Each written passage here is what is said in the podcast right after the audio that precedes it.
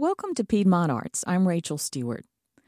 This season, the Salisbury Symphony is auditioning candidates for music director. And at their March 9th concert, called Enchanting Sounds, Michelle Di Russo will conduct and audition for the role. Di Russo is originally from Argentina, and she is currently associate conductor in her second season with the North Carolina Symphony. She's a former conducting fellow of the Chicago Sinfonietta's Project Inclusion Program and the Dallas Opera Hart Institute. This past summer, she was a conducting fellow at the Lucerne Festival Academy. She holds a doctoral degree in orchestral conducting from Arizona State University, and she joins me today on Piedmont Arts. So, welcome, Michelle. Thank you so much. Thank you for inviting me to do this.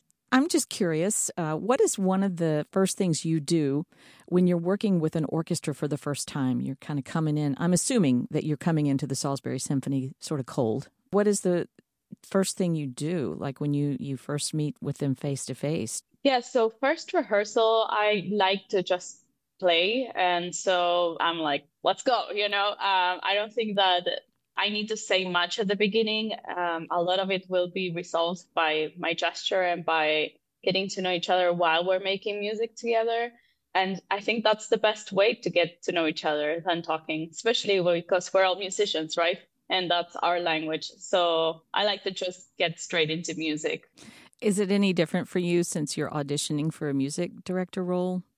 Does it feel different to come in yeah, because I feel like we're both trying to get to know each other and see if we're a good fit. And sometimes you know right away, and sometimes you don't, and you have to go through the whole uh, experience, right?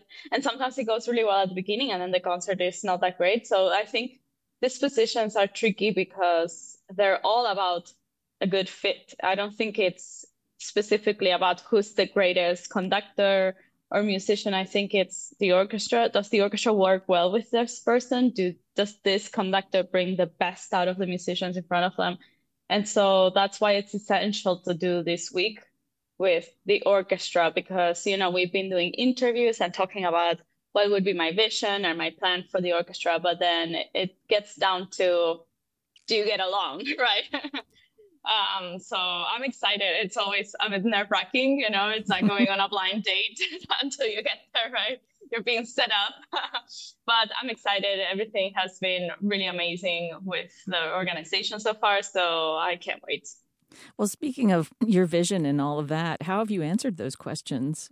They're kind of hard to answer sometimes because we're basing ourselves off information that maybe we have of the organization, but that we don't really know yet. And I, so I think that all of these ideas of where I think the orchestra can go and what kind of repertoire we can do and how we can engage with our audiences will make more sense once I'm there, once I've worked with them and seen if they're excited about the music I have programmed. Also, when we do the concerts to see what's the reaction of the audience. So this week is crucial for many, many reasons, not only for musicians. I'm also thinking if this is a good fit for me, right? If I can carry out my artistic ideas specifically for me. I'm very interested in community building and reaching out to audiences. So I'm I'm curious how I can expand on that area. And you may not be able to answer this if you haven't really been able to spend much time in Salisbury yet, but you know, Salisbury is a I guess you'd say a, a smaller city in North Carolina, but it has an orchestra. And I'm just curious what uh, you, if you have any thoughts about the role that an orchestra can play in a city of that size. Not every city of that size has an orchestra. Yeah, I think it's it's a gem, you know, and I think it needs to be taken care of properly. Um, I think the orchestra has been there for 50 years plus. Yeah, which is wow, it's incredible and in my role as associate conductor of North Carolina Symphony in Raleigh, we do a lot of runouts around the state. So I have been to very small cities, even smaller than Salisbury. And I know that it's not as common to even have a space where you can play that it's appropriate for a professional orchestra, right? So I find this such an incredible opportunity to help expand the role of the orchestra in the community. And I think that's why it's so important to have an orchestra, right? It's a place where we gather as a community, where we share experiences, well, where we reflect, even if we're not talking to each other, maybe we're experiencing a concert, I think it opens up our imagination and our way of relating to each other. And so I wanted to continue to be that and to bring even more people in that maybe haven't felt like they belonged into the concert hall. And that is also part of my personal mission as a person, you know.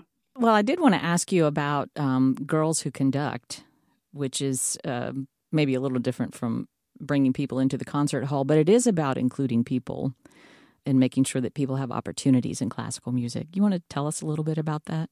Yeah, so Girls Who Conduct started during the pandemic, and we were six female conductors from different areas. Um, I was more in the orchestral professional side of conducting, but we also had some band conductors, some choral conductors, orchestral conductors that were teaching at university, some more in academia.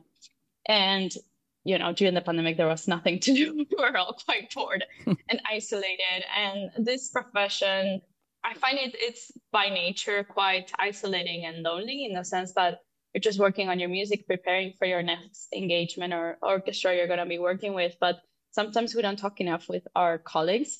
And I think that that's what we were thinking about. And it made us think, how did we start the conducting? What things could have helped us if we had uh, known about conducting earlier on. And so that's how we came with the idea of Girls Who Conduct as a way to empower younger women and girls that are still in high school or about to graduate high school that maybe have the urge or they've been told by someone, oh, you maybe could do this, you know, because we all felt like we started because someone really empowered us and encouraged us to pursue conducting.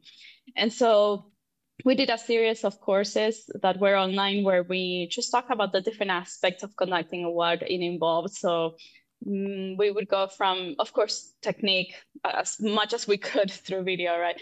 Uh, and score studying, but we also went into what are the jobs you could get as a conductor because it doesn't have to be only orchestral, right? Like there's so many options, but I think that you don't know when you're starting if you could actually have a job as a conductor, right? So we wanted to put everything on the table for them. Uh, we also talked about how to get videos to apply for workshops for universities, which are crucial because otherwise, if you don't have that material, it's impossible to apply to anything. And of course, it takes time to gather it. It takes time to get good at it, right?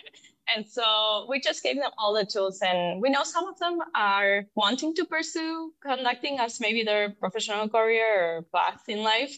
And some decided that they didn't. And that was the whole point. It was to give them just the option that if they wanted, they could do this and what it was all about. And so, yeah, the idea is to continue the mission of empowering women at a stage in their lives where we think that that's where you're doubting if you could take a role in leadership or not. And so encourage them to say, yes, you can do this.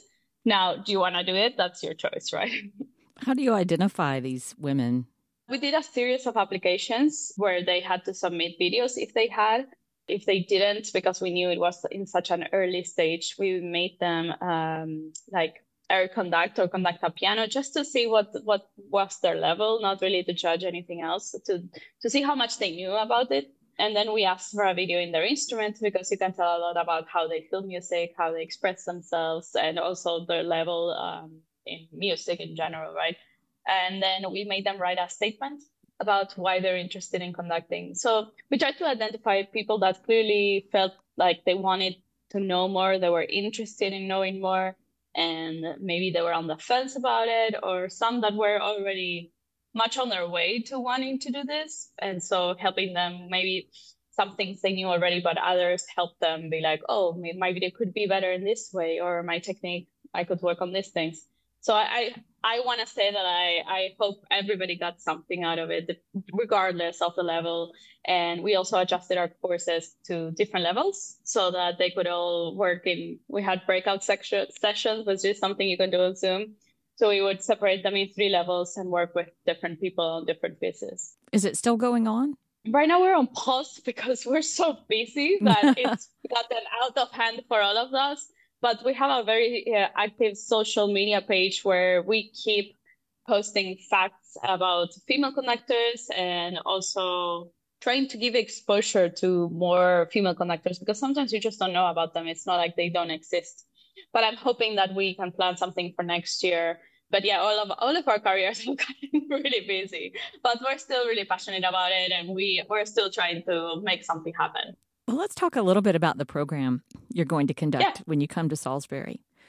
Can you just tell us a little bit about? Uh, we don't have a ton of time, but just a little bit about the program works. And did you choose the program? Yes, I did. I mean, it was in, com- in combination with the organization, of course. You know, it's always based on what our instrumentation um, and what is our budget. So it depends on rentals and things like this. But I feel like I had a lot of freedom in choosing what I wanted to do. So you're going to hear Piazzolla, Tangazo, Saint-Saëns Piano Concerto Number Five with Lawrence Quinet on piano, and then Scheherazade by Rimsky-Korsakov. And the title is Enchanting Sounds because I feel like all of these three pieces bring for me melodies and sounds that when I hear I just can't stop thinking about or uh, they get just stuck in my head. They're so hypnotic in some way. Um, and they're all inspired on some kind of folk music or Middle Eastern music in some ways. Uh, these composers were inspired. So the first one, of course, Piazzolla is tango and it's Argentinian music. And I just wanted to share something with the audience and the orchestra that is mine and my culture. And so this piece, you're gonna be maybe surprised that at the beginning it doesn't sound much tango, but eventually it gets into some tango rhythms. And I think it's really interesting. And it's a piece that it's not played very often. And it really features a smaller ensemble. So it gives an opportunity to really hear some beautiful solos. And then, well, the song, of course, the song was inspired by a trip to Egypt and so, same thing. I feel like you're going to be surprised. You're going to be like, where is the influence here of this melodies that you would expect if you travel to one of these countries? And it really doesn't come out until the second movement, and, then you can hear it. But it still sounds like Saint-Saëns. You know, it's very French and very transparent in some ways with beautiful melodies and harmonies.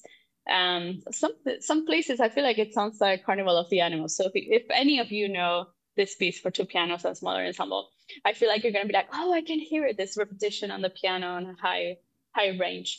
And then, of course, Scheherazade Rimsky-Korsakov, based on the tale of the Arabian Nights, with so many solos that feature the orchestra.